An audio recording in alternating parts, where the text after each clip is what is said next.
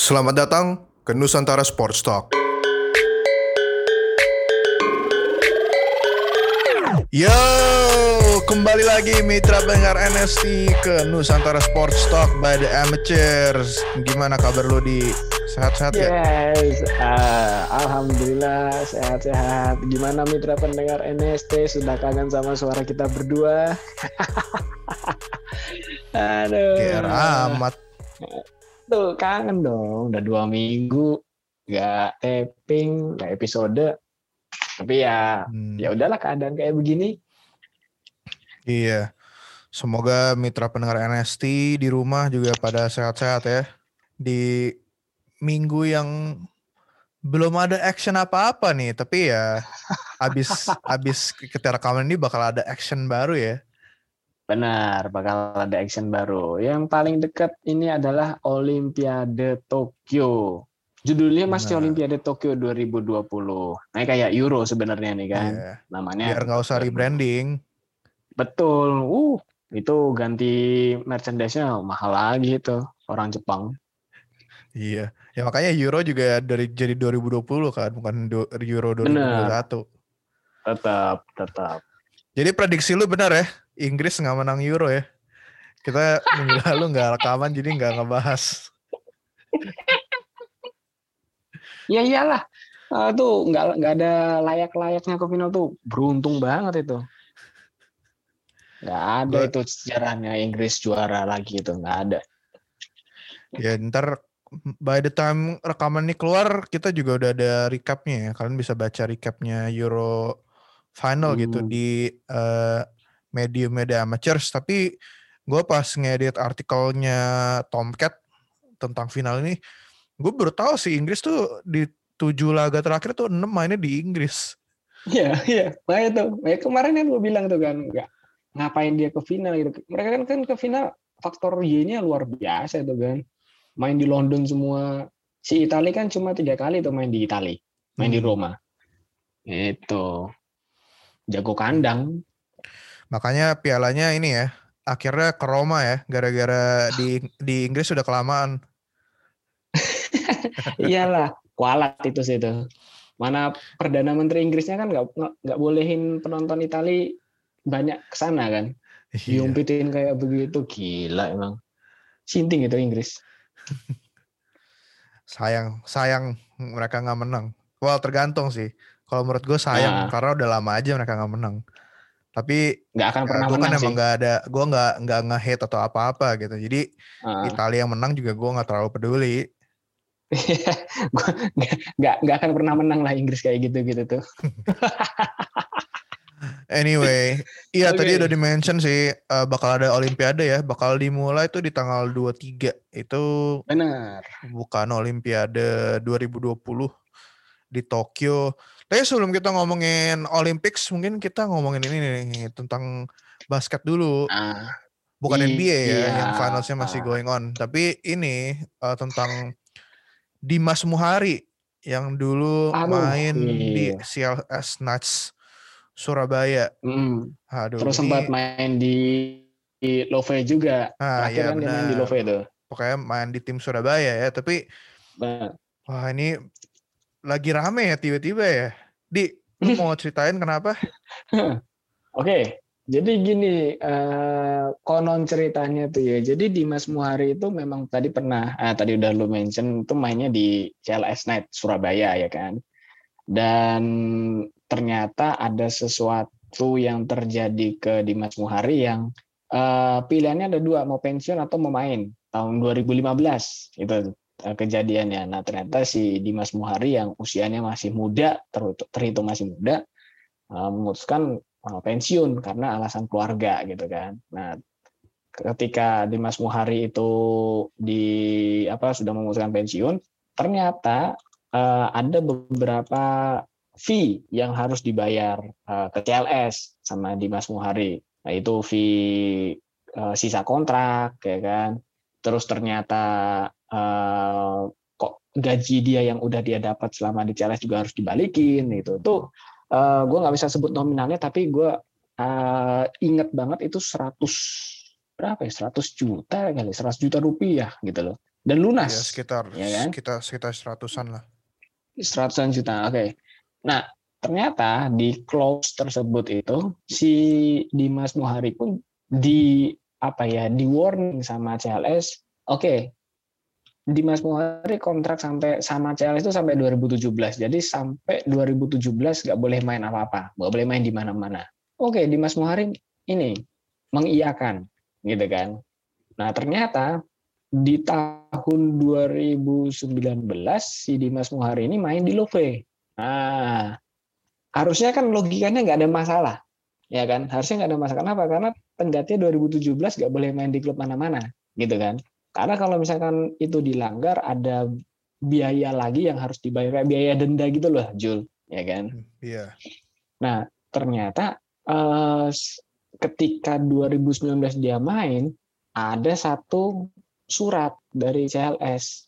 Nah Dimas Muhari kayak nggak tahu ya um, apakah ini masuk akal atau enggak. Tapi kalau dari sisi gue sih nggak masuk akal ya, karena kontraknya Dimas ya selesai 2017 sama CLS. Tapi ternyata uh, dia ini dikenakan atau digugat sama CLS. Kenapa? karena di surat yang dia tanda tanganin yang ditanda tangan sama Dimas Muar itu kagak ada tahun jatuh temponya tahun batas tahunnya batas waktunya gitu loh jadi uh, surat yang ditanda tangan sama Dimas Muhar itu dianggap ya seumur hidup hmm. gitu nah dan menurut gua agak gimana ya gua gua agak nggak gitu nyampe nar gua ya bisa bisanya ada satu tim gua nggak menyalahkan CLS tapi kayak gue baru tahu gitu mungkin lo punya insight yang beda um, kok bisa ada satu tim uh, timnya pun juga udah nggak tahu ke mana menggugat pemain yang udah pensiun gitu loh dan dia yeah. udah uh, pensiun mungkin karena pensiun itu ya mungkin karena dibilang pensiun itu nah, tapi kan lu lucu nggak sih ketika lu pengen main lagi tapi lu dilarang sama tim yang bekas-bekas gitu kan kayak lucu gitu nggak sih Nah, itu yang apa ya? Uh, apa benar-benar sebuah pukulan luar biasa gitu ternyata masih gelap ya dunia basket di Indonesia gitu.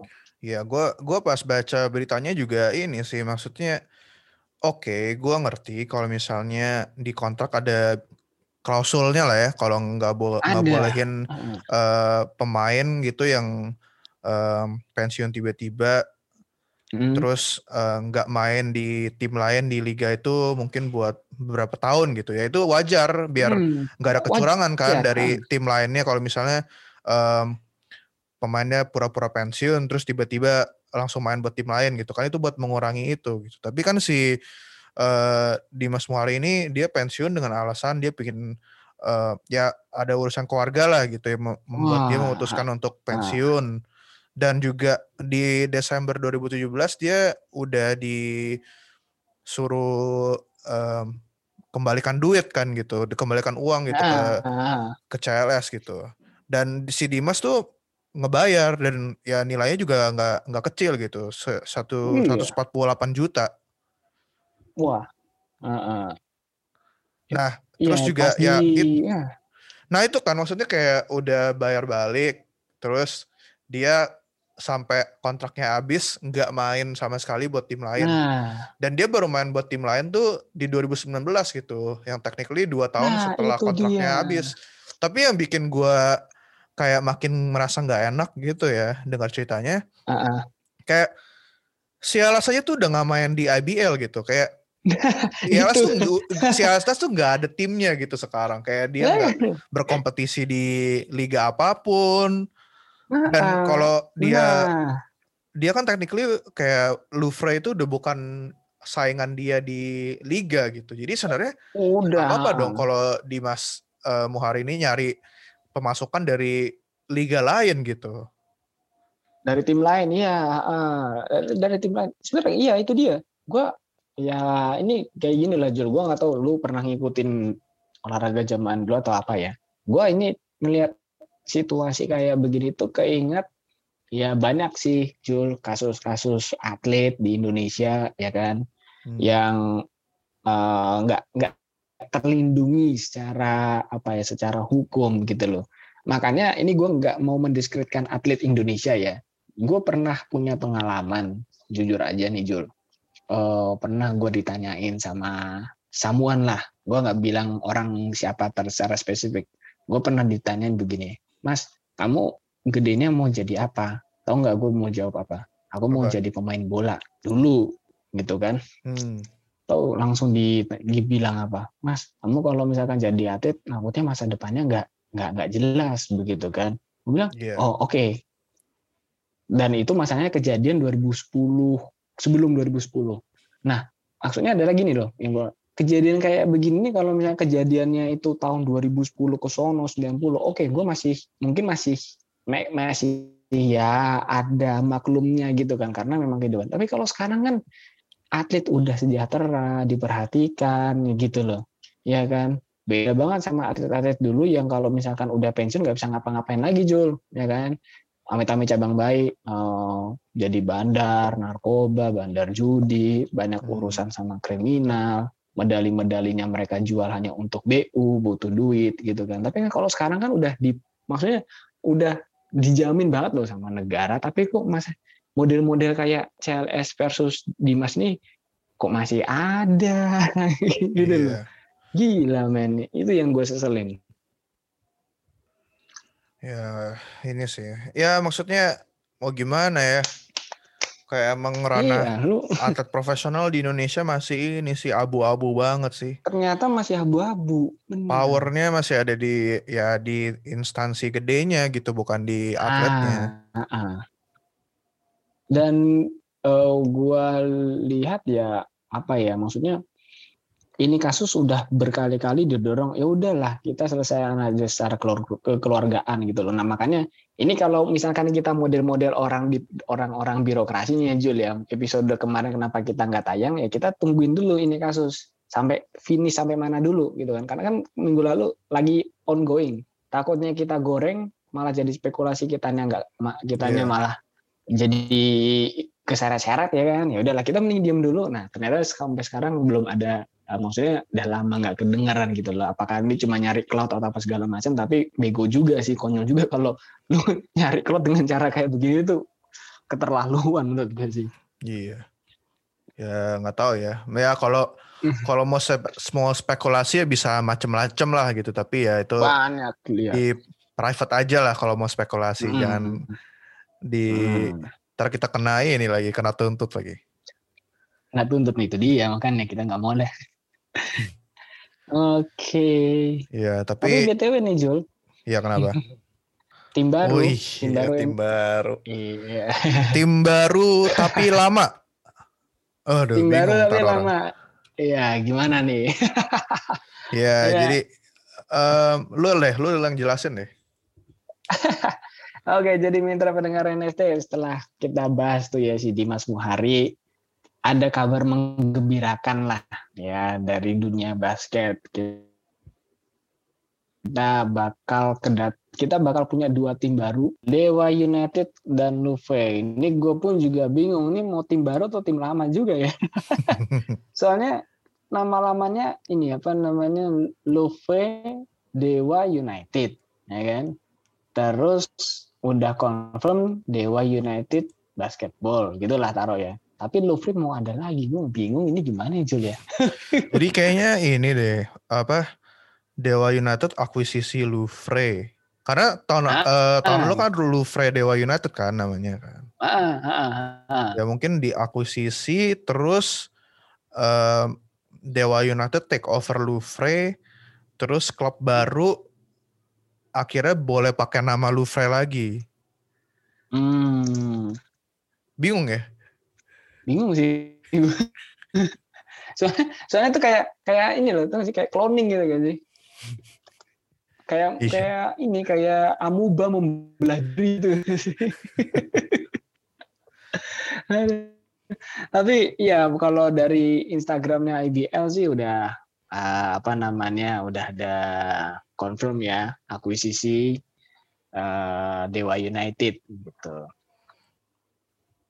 Iya. Tapi um, Jadi kalau gue baca ini Louvre ini jadi konsorsium baru. Hmm, Oke. Ya, jadi namanya aja yang pindah ke technically entitas baru gitu. Dan yang entitas Hmm. lamanya jadi Dewa United, nggak ada Louvre-nya lagi. Iya benar. Benar kayak kayak benar sih. Kayak, Eh tapi mereka udah ada Kayak ini loh, udah ada coach segala Bakar. loh. makanya udah ada coach eh, nih, udah ada coach baru gitu kan. Nah Hmm. ini nih ternyata soal Rans Basketball nih, ya kan? Ternyata di akun Instagramnya main basket nih Jul. Nah itu uh, sudah daftar dan mereka bakal main itu di IBL 2022 Rans ini. Gitu. Hmm, Oke. Tapi kita lihat lah seperti apa nanti berapa jumlah tim basket yang akan bertanding di 2022. Nah, itu aja. Makin rame ntar biar kayak NBA 32 tim. Iya, pelan-pelan aja nggak apa satu tahun dua, satu tahun tiga gitu. Ba- Bagus Hmm, ini, Benar. enak banget. Tapi jangan jauh-jauh lah. Yang Sulawesi juga kayak. gitu. Nah, iya, gue baru mau bilang, ayo jangan lah, ya. jangan di ini doang, Ah. jangan di Jawa doang. Hmm, benar. luar Jawa juga. NS aja bisa ke. Papua. Iya, kan udah ada ini kan, Gold Mountain Ah. Timika. Nah, NSA udah ada. Iya. Oke, semoga makin inilah makin rata ya lokasi-lokasi klub IBL nih. Biar makin seru kompetisinya. Betul, betul. Biar nggak ini nggak perlu kayak ada Oke. Indonesia Patriots ikutan. Aduh, gua gua, gua iya itu ja kasihan sih itu, tapi ya maksudnya itu kan ah, batu loncatan juga, Jul. Benar. Cuman kan kayak kemarin gitu Indonesia Patriots buat ngisi biar imbang antara dua dua divisi itu kan timnya jumlahnya sama gitu. Benar. Iya, benar. 5 sama 6 dia dia bikin 6. Iya. Oke. Jadi kita move on ya ke oh, Olimpiade nih. Nah, ini Nah, mungkin orang-orang kayak udah um, looking forward-nya cuman ke ini ya, ke apa? badminton gitu. Tapi sebenarnya Badminton. di cabur cabur-cabur lain tuh ma- masih ada juga atlet yang ikutan gitu. banyak, banyak. Jadi eh, gua lihat dari daftar atlet Indonesia di Olimpiade mereka ada 28 atlet. Memang paling banyaknya di badminton ya. Tapi kan Iya. banyak tuh di angkat besi ada, terus di apa lagi di renang juga ada dua orang, nembak, panahan juga ada banyak gitu. Jadi ya mudah-mudahan sih dari olahraga-olahraga lain itu tuh bisa lah apa namanya melangkah sejauh mungkin kita gitu. Dan yang di atletik nih, nah yang atletik lalu Muhammad Zohri ada di sana. Iya. Susah sih kalau atletik. Walaupun Iya. si si Muhammad Zohri ini di level Asia ya dia salah satu pentolannya tapi ya lu dia kalau mesti Iya. compete sama yang kayak tim USA atau kayak Jamaika gitu Ja- Jamaika, ha-ha. berat men walaupun udah gak ada Usain Bolt kan pelari-pelarinya masih masih levelnya jago gitu. jago hilang satu tumbuh seribu men itu kalau Jamaika tuh Amerika juga Iya bener. sih bener kan nggak ada bisa-bisa Iya, tapi em, Muhammad Zohri ini ya, semoga bisa at least masuk final lah gitu. Kan dia di iya di sudah gold nggak- medal round preliminaries nggak ikutan gitu. Dia langsung masuk ke round satu. Benar benar wah hebat emang lalu ini Tapi yang gua kaget ya, nggak ada ini loh, nggak ada eh, panjat tebing yang ikutan. oh panjat tebing itu belum Olimpiade Jul soalnya sih setahuku ya belum Bukannya setahuku belum Olimpiade ini ya, yang mulai ada panjat tebing. Belum. Kalau Olimpiade 2016 kemarin pun juga belum gitu. Di Tokyo tuh setahu gue ya yang muncul baru tuh karate sama skateboard. Ah, itu contohnya ya kan. Baseball sama softball comeback 2008, 2006 eh 2012 sama 2016 hilang ya kan nah di 2020 comeback tuh mereka berdua tuh kalau panjat tebing ya nggak ada deh setahu gue tuh nggak nggak belum masuk olimpiade ada ada. Ini Oh, gue barusan cek. Dan ya tapi gue nggak tahu sih kenapa nggak ada panjat ada panjat tebing ya. dari Indonesia ya. Mungkin ya formatnya beda atau gimana gitu. Padahal kan oh yang kemarin menang di World Championship ah, di Indonesia kan, dari Indonesia kan gitu. Hmm, sayang ya. Tapi ya udahlah kalau misalkan ya namanya juga nih Olimpiade. Gua nggak tahu Jul lu merasa hal yang sama dengan gua nggak ya? Mudah-mudahan sehati. Ini Tokyo, ini Olimpiade Tokyo kayak mini Olimpiade nggak sih? Soalnya gaungnya kayak setengah hati gitu tuh. Bener nggak? Ya ini sih gara-gara apa? Ya gara-gara COVID kondisi Iya, kayak gara-gara juga COVID masih nggak nggak tentu kan, terutama dari berbagai Ah, negara ah. gitu datang. Ya Benar, benar. kan hype-nya juga tahun lalu gitu mestinya. Harusnya. Ya, tapi mudah-mudahan masih tetap seru lah. Dan ini jujur aja ya Jul ya. Kalau gua yang namanya Olimpiade, olahraga yang wajib gua tonton tuh mbak ada lima. Basket, badminton, atletik, volley, satu lagi itu bukan sepak bola justru, renang. Cuma Hmm, lima itu. Iya iya. Tapi baru kali ini gue cuma pengen nonton badminton doang. Kayaknya nggak seru. Di renang tuh ada Indonesia loh, dua atlet. Oh iya, du- itu itu itu ah, memang ya pasti gitu kan. Cuma maksudnya gini loh, eh, lihat di renang kan, lu tahu sendiri di negara tetangga udah ada gold medalis si Joseph Schooling itu, ya oh kan? iya benar. Maksudnya berat kan?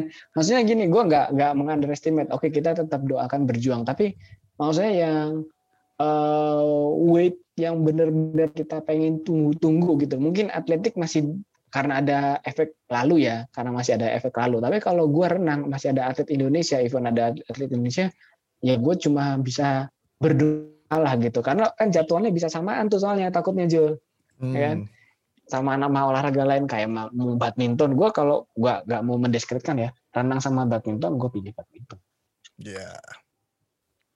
tapi semoga yang lain bisa melangkah jauh lah gitu loh nggak apa-apa dapat medali tapi kalau udah misalkan sampai semifinal ah itu udah gila itu udah standing ovation gue kasih itu bener Iya. Susah, susah, sulit. Tapi ya ini sih kontingennya Indonesia di Olimpik ini emang lebih kecil sih dibandingkan sebelum-sebelumnya gitu. Iya bener sayang banget Kayak di bela diri nggak ada yang masuk kan, nggak ada yang ikut tahun ini. oh iya taekwondo gulat itu nggak ada ya Mm-mm. Kayak judo gitu juga nggak ada kan.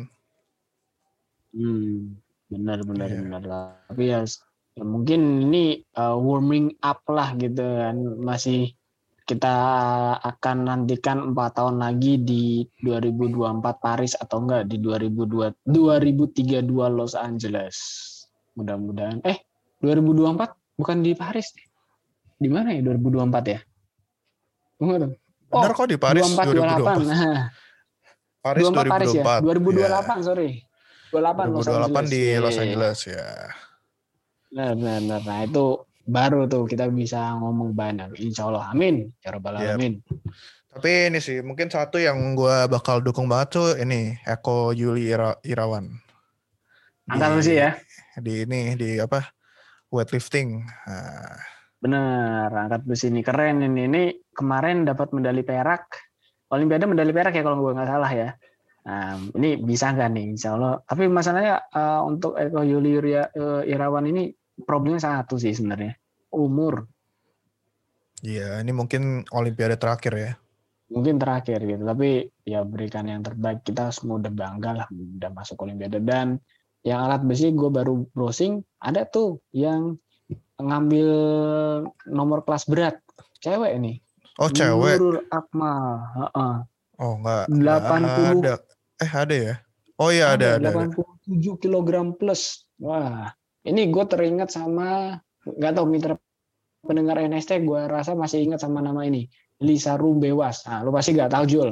Nggak tahu gue. lu pasti nggak tahu, gue yakin. Mitra pendengar NST pasti kalau pernah inget-inget zaman dulu tuh, nah, ada kita dulu punya uh, atlet angkat besi kelas berat juga tuh Lisa Rumbewas. Nah mudah-mudahan Nurul Akmal bisa dapat uh, bisa mengikuti suksesnya Lisa Rumbewas ini. Amin. Ya, semoga kita inilah bawa pulang beberapa medal lah. Iya. Uh, amin, amin. Target Ya, tapi- berapa Jul kalau lu mau? Target, eh, aduh berapa ya? Medali emasnya aja deh, medali emasnya Medali aja deh. emas, medali emas. Kan gue kemarin bilang dua kan, dua dari Dua. badminton. Oh dua dari badminton. Iya, Putra dua-duanya. Ah, Oke. Ya, gue cukup coba satu aja sih. tiga lah tiga. dari gue tiga. Lalu tiga. Iya. Gue gue cukup satu. Ya udah. Em, ya Olympics bakal mulai di tanggal 23. Em, Hmm. Kayaknya bisa dinonton di ini deh salah satu ini ya. Ya. Apa, maksudnya platform online yang Ah, ya kalau kalian di- sering nonton bola pasti tahu lah yang mana gitu. Tahu. ah. Di TV nasional juga ada Jul. Itu di TVRI. Itu. Ah, oke di TVRI ya. Ah, Opening opening bakal dikasih lihat juga nggak ya di TVRI? TVRI iya. Tapi kayaknya gue rasa ada iklan. Gue rasa ada iklan. Hmm, oke. Soalnya kepotong sama kita maghrib. Nggak mungkin sih. Wah, gue nggak tahu deh jam berapanya tepatnya. Ya. Tapi opening wajib. Ah, nggak wajib juga. Iya. Mudah-mudahan seru. Gue interested sih dengan kayak gimana mereka di ntar social distancingnya gitu pas opening. Tanpa penonton bro. Ya atlet-atletnya. Oh atlet-atletnya. Iya iya iya. Ini menarik ini. Ini benar-benar. Ini bisa menarik banget nih. Iya. Ya udah, kalau gitu itu aja ya dari kita ya buat minggu ini. Hmm. Em, Ya Ya. seperti biasa, mitra pendengar NST bisa baca tulisan-tulisan kita di mediumnya The Amateurs, terus juga bisa ngikutin update-nya di sosial media kita at The Amateurs ID, di Instagram dan Twitter, terus juga jangan lupa dengerin podcast-podcast The Amateurs yang lain kayak WNF1, Walk Off, terus Hmm. Power Play Podcast ya. Kemarin lu Yo, baru so- rekaman lagi ya? Baru kemarin rekaman. Pasti mitra pendengar NST yang dengerin Powerplay Podcast. Wah lu lagi, lu lagi. Aduh gila. Biasa eh Alderwan ngejar tayang. Anjing. Enggak ya Allah. Ih, lu jahat banget sih. Jangan dong kayak gitu. Keren. Hmm, benar. Kalau bola udah keramaian ya, kita udah nggak bisa masuk. Keramaian. Iya, iya. Demeter Jaya. Wah itu podcast apa tuh?